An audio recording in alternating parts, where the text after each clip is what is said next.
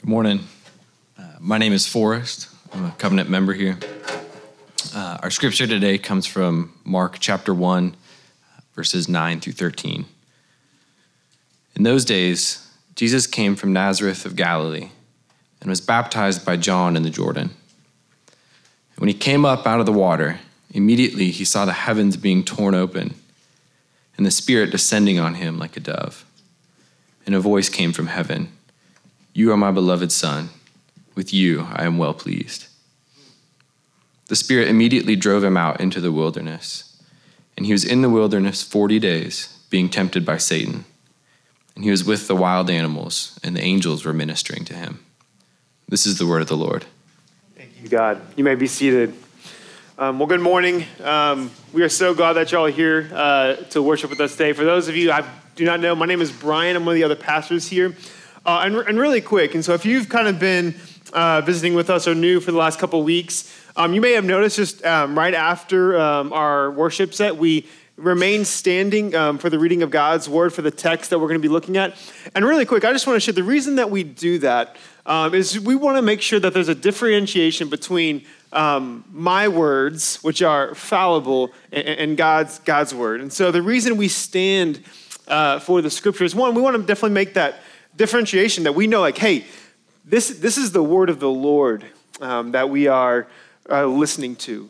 Um, this isn't Brian's words, these aren't Ryan's words. We obviously want to, as best as we can, uh, faithfully preach the word of God. That's why we preach through books of the Bibles or, or portions of the text. But for us, we stand for the reading of, the God, of God's word because we want us to know that, hey, th- these words are much more important um, than, than, anything that I have to say. And so, um, so if you're new with us, that's why we do this. Um, it's just it's a continual pattern that we always will do, um, just because we want to know that hey, um, God's words are much more are much higher than ours. And so, anyways, well, hey, if you haven't already turned there, go ahead and turn to Mark chapter one. This morning we're going to be looking at verses nine through thirteen. So. Well, if you've been around here long enough, that you are probably well aware uh, of this little back and forth that Ryan, ha- uh, Ryan and I have uh, over the Cowboys. Um, for those of you who are new, once again, welcome. Um, kind of what this ba- the nature of this back and forth is that Ryan is a big fan of the Cowboys, and I am a big fan of making fun of Cowboys fans. And so this is the nature of uh, this relationship. So we are always have this this back and forth uh, of just kind of going. Which the thing is, I grew up in Irving where they used to play. I should be a fan. I just, I'm really honestly, I'm more indifferent, but I have more joy in making fun of Cowboys fans. Uh, now, for some of you in here, you are a Cowboys fan, um, and you don't need to identify yourself. It's okay. Um, but uh, uh, you might feel that tension and that frustration whenever I'm up here ripping on the Cowboys. Um, you might identify with Ryan. Some of you in here, whether you're a Cowboys fan or an Eagles fan uh, or whatever, like you like like the fact that I'm actually you know jabbing on them.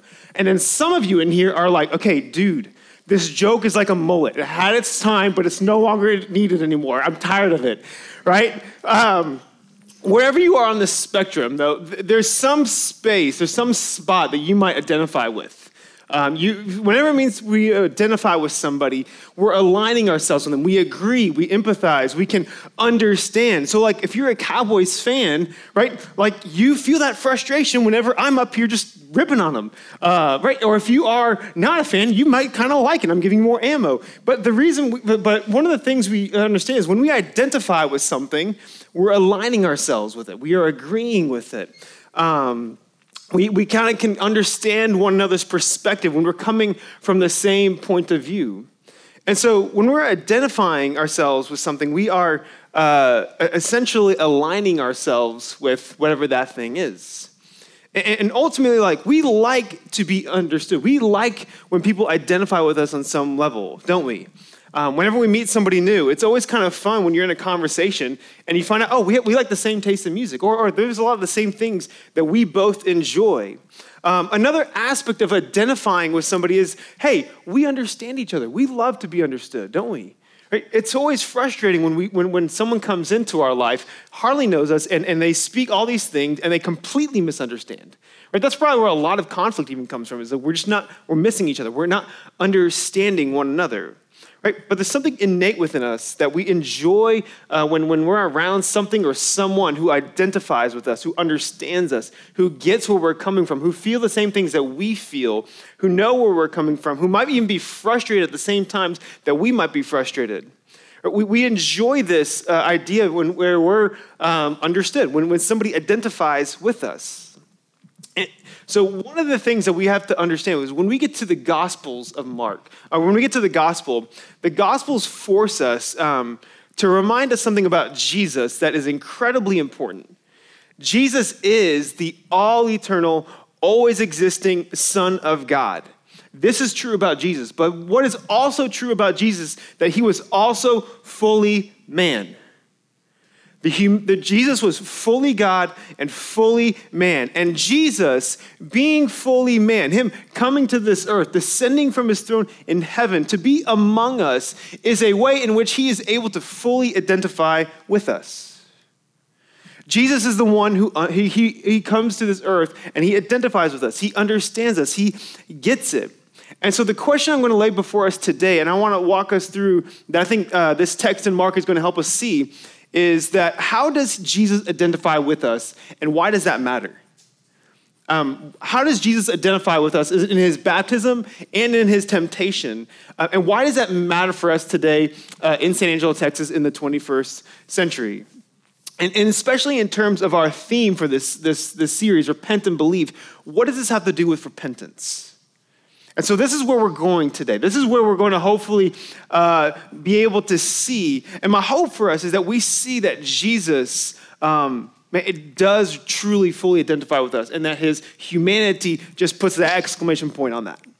So let's go ahead and reread verses 9 through 11. Let's look at the, his baptism first. Um, Mark says, In those days, Jesus came from Nazareth of Galilee and was baptized by John in the Jordan. And when he came up out of the water, immediately he saw the heavens being torn open and the Spirit descending on him like a dove. And a voice from heaven, and, and, and a voice came from heaven. You are my beloved Son. With you I am well pleased. I, I imagine the question that a lot of us have when we read a text like this is why on earth did Jesus get baptized?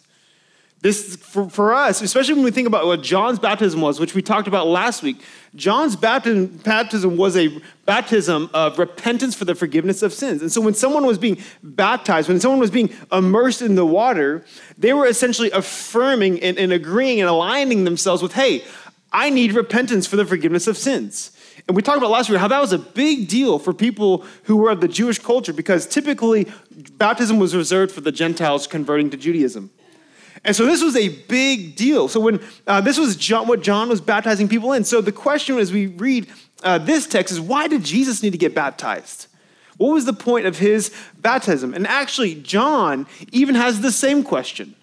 If you look in Matthew's account, in, in, in, Matthew chapter 3, we see a little bit more of a dialogue between Jesus and John. And John's like, hey, you should be actually the one baptizing me. Uh, I'm the one who actually needs some forgiveness here. Uh, but Jesus says something that actually helps us maybe understand a little bit more as to why he got baptized. Uh, after John kind of presses Jesus uh, that he should baptize him, Jesus responds and says, Let it be so now, for thus it is fitting for us to fulfill all righteousness. What's he saying here? What's, what's, what's Jesus getting at here? Remember, John's baptism, we look at the, the, opening verses of the book of Mark are these prophecies from the Old Testament about John being the one who's going to prepare the way for the coming Messiah, which was Jesus. And so, what Jesus is doing, essentially saying, is that he's identifying himself as the one who is going to fulfill the righteous requirement that we all needed um, to, to, that we all needed to fully be reconciled back to God. For us to engage in the forgiveness, repentance for the forgiveness of sins, there had to be one who would go before us, who had to be perfect in all ways. And Jesus was that one. And so Jesus uh, um, is getting baptized is him affirming the Old Testament prophecies that he is the one that they are pointing to. He is the point of these Old Testament prophecies. He is the one. And so him baptizing, being baptized, um, touches on that. It covers that. Um, but there's also another layer to Jesus' baptism. So, yes, he is affirming um, that these Old Testament prophecies uh, referred to him. But he's also doing something that was incredibly uh, revealing of, of, of who he was and what he came to do. He was identifying himself with the sin, with sinful man. He was identifying himself with sinful man. And not only was he saying that he was Messiah and, and identifying himself with sin, sinful man, but really what he's actually doing, he's broadening the definition of what repentance truly is. Because what repent, so repentance, as we talked about last week, yes, it is a turning from our sin. It is confessing the things that are broken within us. Um, but it, there's another part of that puzzle that Jesus lives out in his life.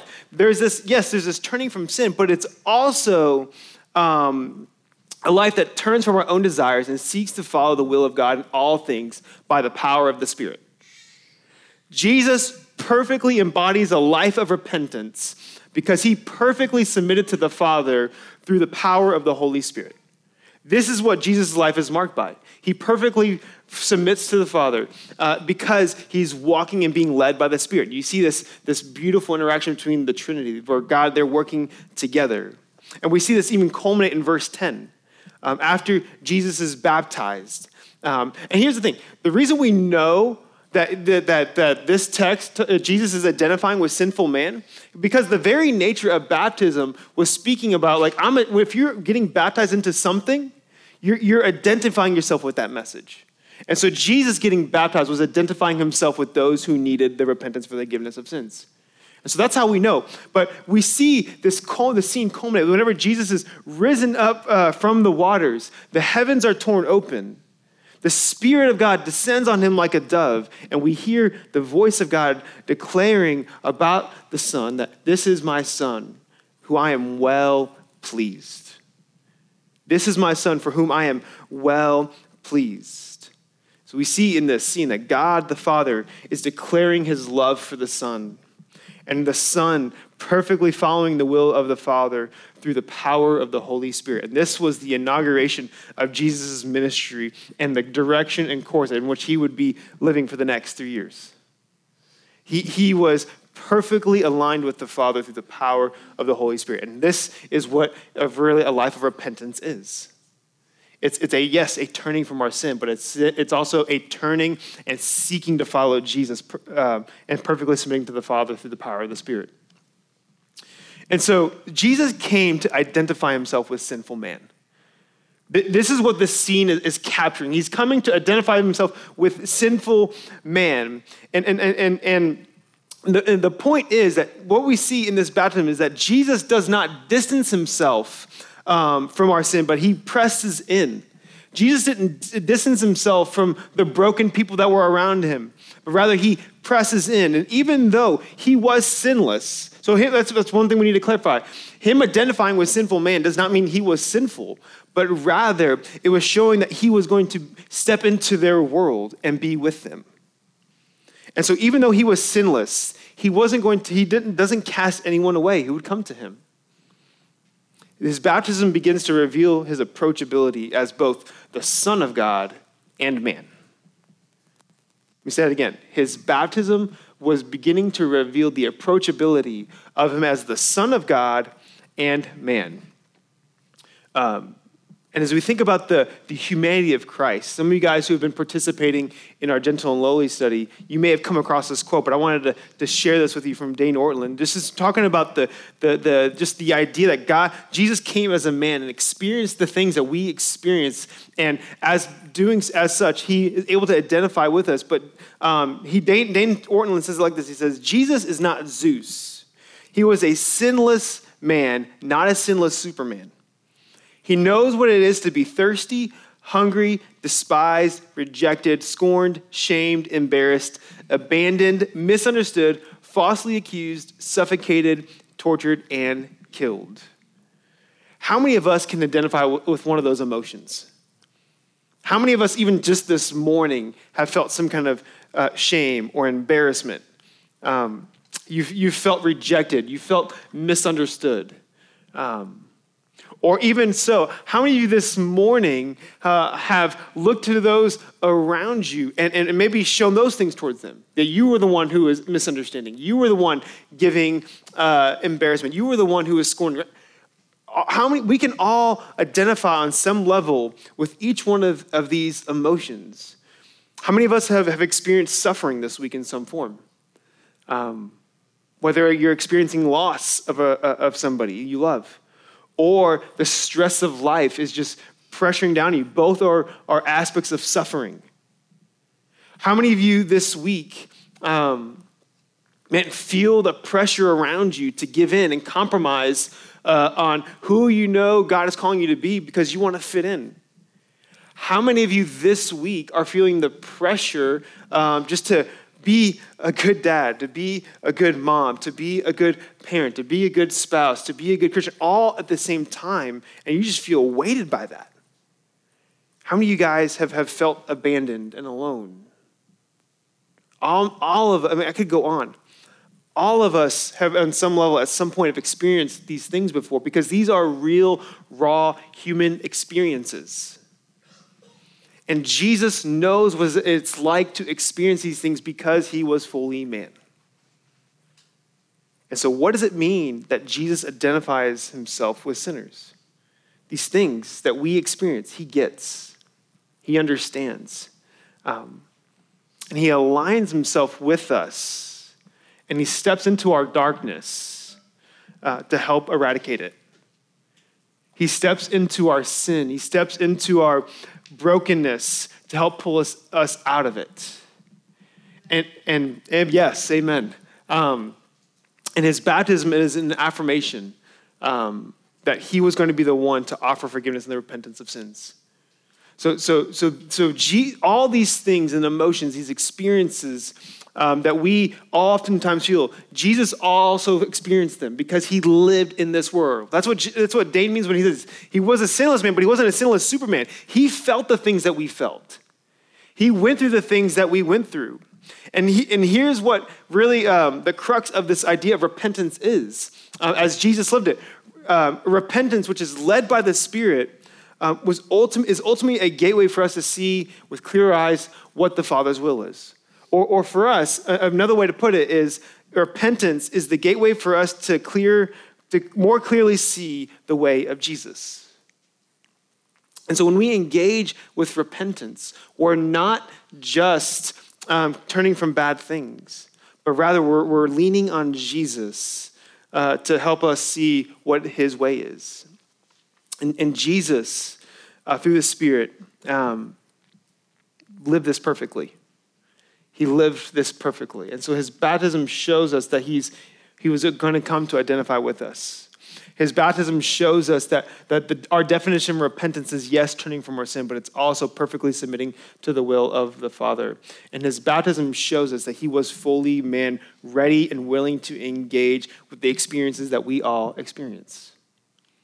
But immediately after his baptism, um, he, begin, he begins another aspect of life in which we all also experience on a daily, continual basis, and that's temptation. Um, that's temptation. Really quick, let's look in verses uh, 12 through 13. So Jesus is baptized, and immediately, this is what happens. He says, the text says, the Spirit immediately drove him out into the wilderness. And he was in the wilderness uh, 40 days, being tempted by Satan, and he was with the wild animals, and the angels were ministering to him.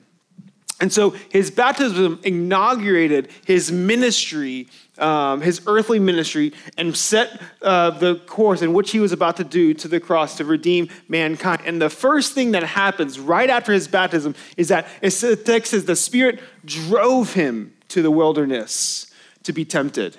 Uh, Matthew even adds another layer to it. He says that he drove him to the wilderness to be tempted by Satan.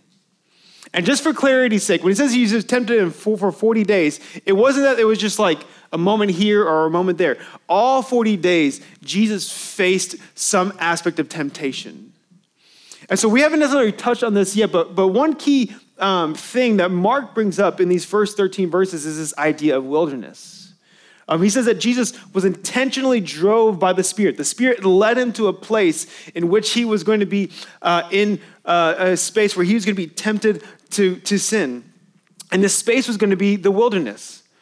So, so the wilderness is this desolate place. It's, it's a place where there's not a lot of life. It's also a place where there was a lot of threat. So when he says that um, he was with the wild animals, um, this idea of like uh, like Snow White hanging out with the animals and they're all coming to him like just like, like her and like all lovely and like oh they're having a good time. That's not what's being communicated here.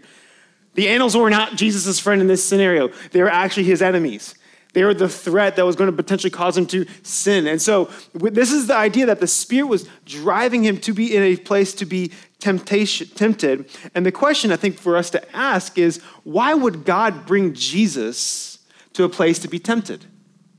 Why would God bring Jesus to, to a place to be tempted? Well, as we already talked about, if Jesus is to fully align himself with sinful man, temptation is an incredibly big part of the human experience, is it not?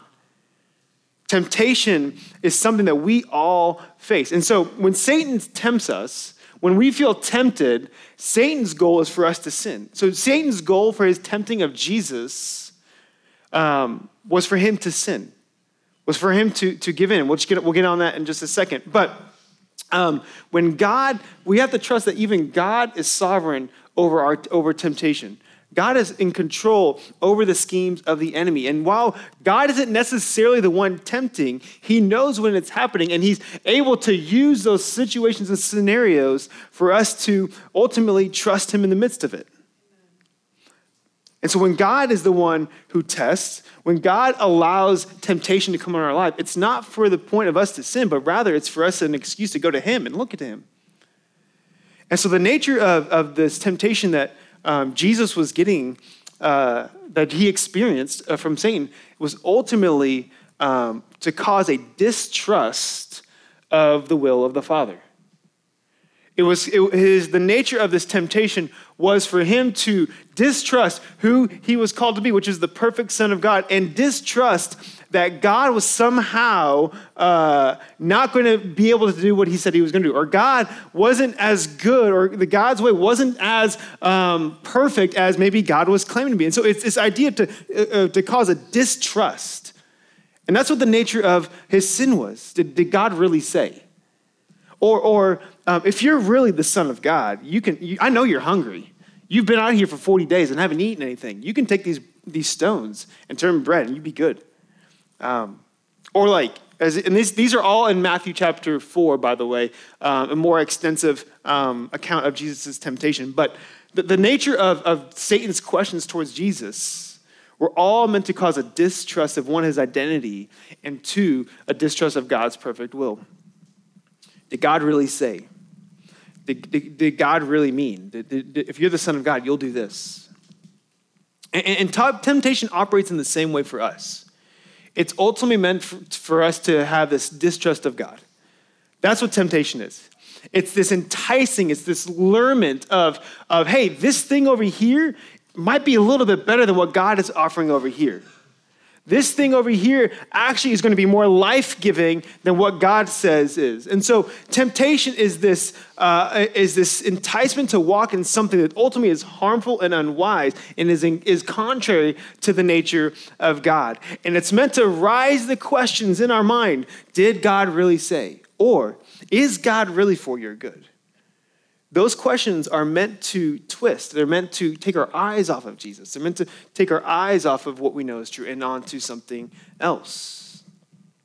And what temptation does, it causes us to doubt that God is really good because oftentimes the thing that's offered on the other end has the appeasement, has, has the appeal that it's good. Do you ever feel um, that tension? I, I, I know in this room, uh, te- how you all are tempted is going to show itself in lots of different ways. But have you ever felt, whenever you're tempted by something, that, hey, this thing actually seems better than what God is offering? And it almost seems wrong to not engage in it. It almost seems like, man, I'm missing out on something if I'm not participating in this thing. And, and temptation will often give us the feeling that God is withholding something good from us. Temptation is meant to cause a distrust in the, the will of the Father and cause us to look on to something else for life. right? We give in to our angers and our lusts and our greed and our pride. And however temptation might manifest itself, the, the, the, what's being offered on the other end is oftentimes just this idea that, like, hey, this is going to be better. This is going to be better. Have you ever felt that? Sink, sink with that question for a second. Have you ever felt the nature of temptation, the things that you're being pulled to, as more enticing, as more pleasing, as more pleasurable than, than, than, than, than what God would have us do? I think we've all been there. It almost feels like, man, if I don't click on this link, man, I'm going to miss out. Or if I don't give into this peer pressure, people are going to think less of me. And so I've got to get into this, I've got to do these things so people will like me. Or if I don't participate uh, in this gossip at, at work, I'm going to be ostracized. And so I need to do this thing. If I don't, um, if I, if I don't listen to, to what other people think, are, are they going to think less of me? Um, temptation also comes in the form of self justifying. I need to be approved right before people so they can see me in a certain light. I need to hide this thing so people can see me in a certain light. Temptation is a is ultimately a is, is us being lured away from to, to distrust God. Now I need to say this as well. Temptation in and of itself is not sinful. Jesus was tempted. Um, we're tempted. Our temptations aren't sinful. We're broken people. We experience temptation in all kinds of way. It's what we do with it. It's how we interact with it. Are we going to believe the message that it's selling us, that this thing is better? Or are we going to look to Jesus? And that's the remedy for temptation. That's the remedy for temptation. What do we do in the middle of these moments where we just feel the pressure and intensity of brokenness and this pull to go towards this other thing? We look to Jesus. That is the answer to, to our temptation. Temptation is an opportunity for us to go to Jesus. Our temptation is an opportunity for us to look to Jesus. And, and here's what's important. So, was Jesus tempted in the wilderness? Yes. Was Jesus alone in the middle of his temptation in the wilderness? No. Right before, the Spirit descends on him. You see the Father's pleasement with him. And, and, and you see in this, in this moment as well that the angels were ministering to him. What we see is that in the midst of temptation, in the midst of Jesus uh, having this onslaught from Satan of all the different things that uh, in the moment might have felt good, like Jesus probably was hungry. He probably wanted to eat some food, right? There probably was, whenever Satan offers, hey, look, all this is going to be yours. I can give it to you if you just worship me there probably was an aspect where he was pulled by that, but Jesus knew what he came to do, and that was ultimately to come and redeem mankind from our sin. And ultimately, had he had fallen and sinned and sinned in that, man, we would have been hopeless. Jesus knew what he came to do. He relied on the Father in the middle of temptation. He, he wasn't alone in the middle of temptation. He wasn't uh, by himself in the middle of it. And so the same is true for us. When we're in the middle of our temptation and, and, and this pull towards sin, we look to Jesus. We are not alone in our temptation. We are not fighting alone. We, if you are a Christian, you have the Spirit of God within you who is able to help you in the midst of trouble. He's able to help you pull you away uh, when you're feeling pulled into sin. And, and, and if you look in Hebrews uh, 4, uh, verses 4, uh, 15 through 16, this is a text that we're very, very familiar with. Uh, it's, it's, it's, we see that God is able to help us in the time of need. And this is layered. Let me read these verses for us. It says that in verse 15, for we do not have a high priest, who's talking about Jesus who was unable to sympathize with our weaknesses, but one who in every respect has been tempted as we are, yet without sin. Let us, there, let us then, with confidence, draw near to the throne of grace that we may receive mercy and find grace in, to help in the time of need. So, so, a verse like this, verse 15 says that Jesus, who's our great high priest, is able to sympathize with our weaknesses. Why was he able to sympathize with our weaknesses? Well, his, the baptism and temptation of Jesus put flesh to this verse. Because Jesus identified himself with sinful man. He experienced the things that we experience. He knows what it was like to feel weak. He knows what it was like to feel tempted. He knows all those things. He's able to identify with us in those things. He's able to identify with us when we feel misunderstood because he was misunderstood all the time. He was able to identify himself with, his, with our weaknesses. And his baptism and his temptation puts flesh to this verse. We see in, the, in Mark's account, oh, there were moments where Jesus experienced humanity. There were moments where Jesus experienced uh, the struggle of what it means to live on this earth. And he says that he's able to sympathize with our weaknesses because he's been tempted in every way that we've been, yet without sin. And the second part of this verse is that we see that the nature and heart of Jesus is inclined towards sinners, as, as, as, as Dane Ortlund says in Gentle and Lowly. He's inclined towards us, he sympathizes with us, he helps us, he's drawn towards us. And not only is he drawn towards us in the middle of temptation and, and, and understanding, but he's able to help. The remedy for temptation is, like I said earlier, looking to Jesus.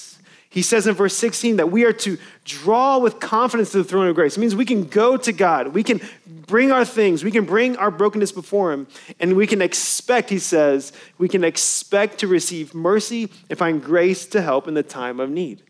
Temptation is a time of need.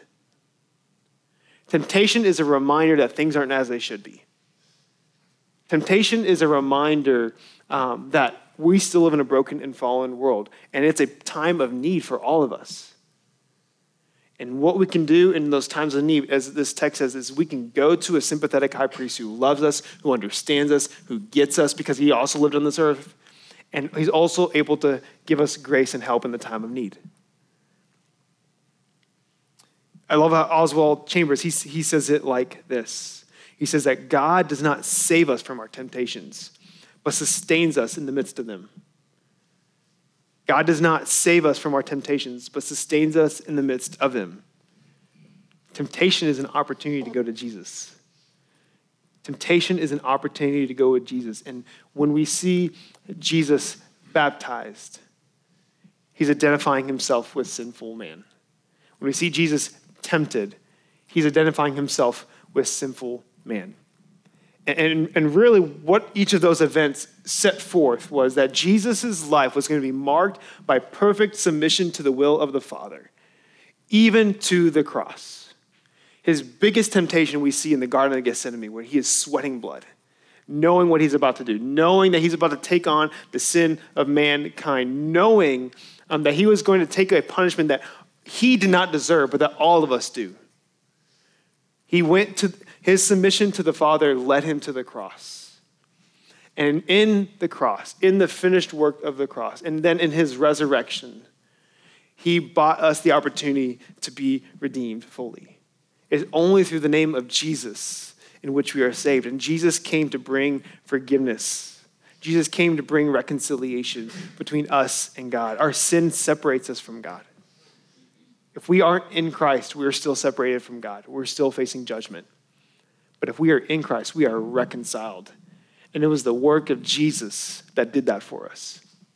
He was the one who fulfilled righteousness. He was the one who was perfect for us.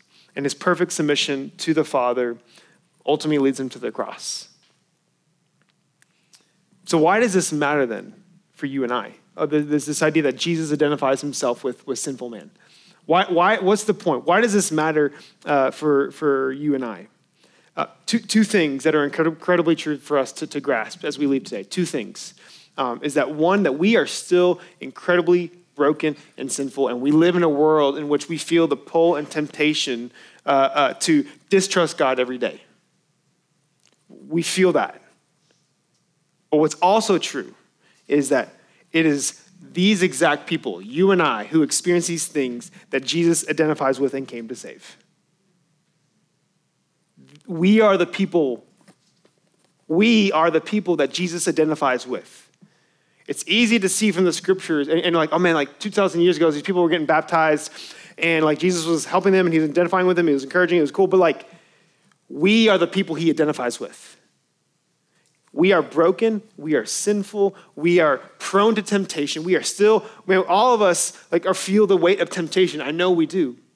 And we feel that things aren't as they should be. But it was, we're the kind of people that Jesus came to identify with. So look to him. In the middle of your temptation, look to him. He identifies with you, he understands, he sympathizes, he gets it.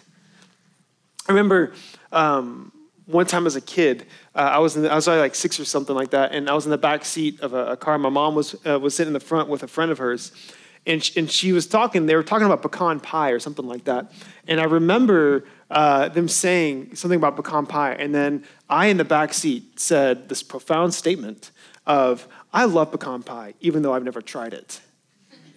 I love pecan pie, even though I've never tried it. It would be years later until I finally tried it and really liked it.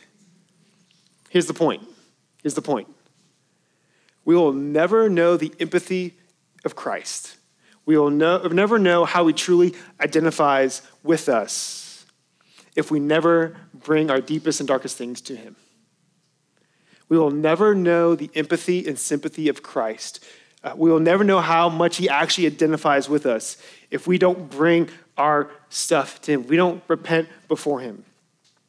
And the inverse of that is we will know more about the heart of Christ and the more about his love and grace and know more about how he identifies with us when we do bring our stuff with him. And so, what this means for us is that we are free to live lives of repentance. Like we talked about last week, you are free when, when the Holy Spirit is convicting you of sin and the layers and depths of that sin and how it permeates and affects other aspects of your life. You're free to peel that onion. You're free to continue to go down that rabbit trail because Christ's grace is there in the midst of it. He's identifying with you in the midst of it. And as you go down that rabbit trail more, you're able to see more how he is a sympathetic high priest who is for your good. And that does not produce distrust of him, that produces greater trust of him. And so, as we um, wind down our time, and band, you guys can go ahead and come on up. Um, when we partake in communion, we're, we're getting to, to, to, to, take part in this reminder um, that Jesus identifies with sinners. Um, we were getting to take part in this reminder that Jesus um, came to this earth. He was perfectly, uh, he perfectly submitted to the will of the Father. He perfectly was led by the Spirit to the cross, um, which he spilled his blood um, and broke his body for the fact that, for the purpose of us being able to be reconciled to him. And so when we partake in communion, we're getting to remind ourselves that Jesus identifies with sinful man. Jesus identifies those sinful men. And so we have tables in the back and the front. Um, if you are not in Christ, if you've not put your faith in Christ, I would ask you um, a couple of things. One, communion is for the believer. Um, so we just ask you for, a frame. But two, I would ask that you would consider and use this time to, to ask yourselves, ask yourself, what is stopping me from putting my faith and trust in Jesus? If in Christ I'm offered hope and redemption, mercy, new starts every day, um, a space where I can actually, for once in my life, be truly honest and open. Um, what is stopping you from coming to Jesus? For those of you in this morning who are in Christ, use this time to bring things before the Lord, knowing that you have a Savior who his heart is drawn towards you in the middle of your struggle and brokenness, not away from you.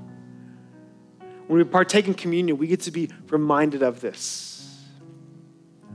And his death and resurrection, this is what it ensured um, that for those who place faith in him, um, God will say the same thing to us that he said about Jesus.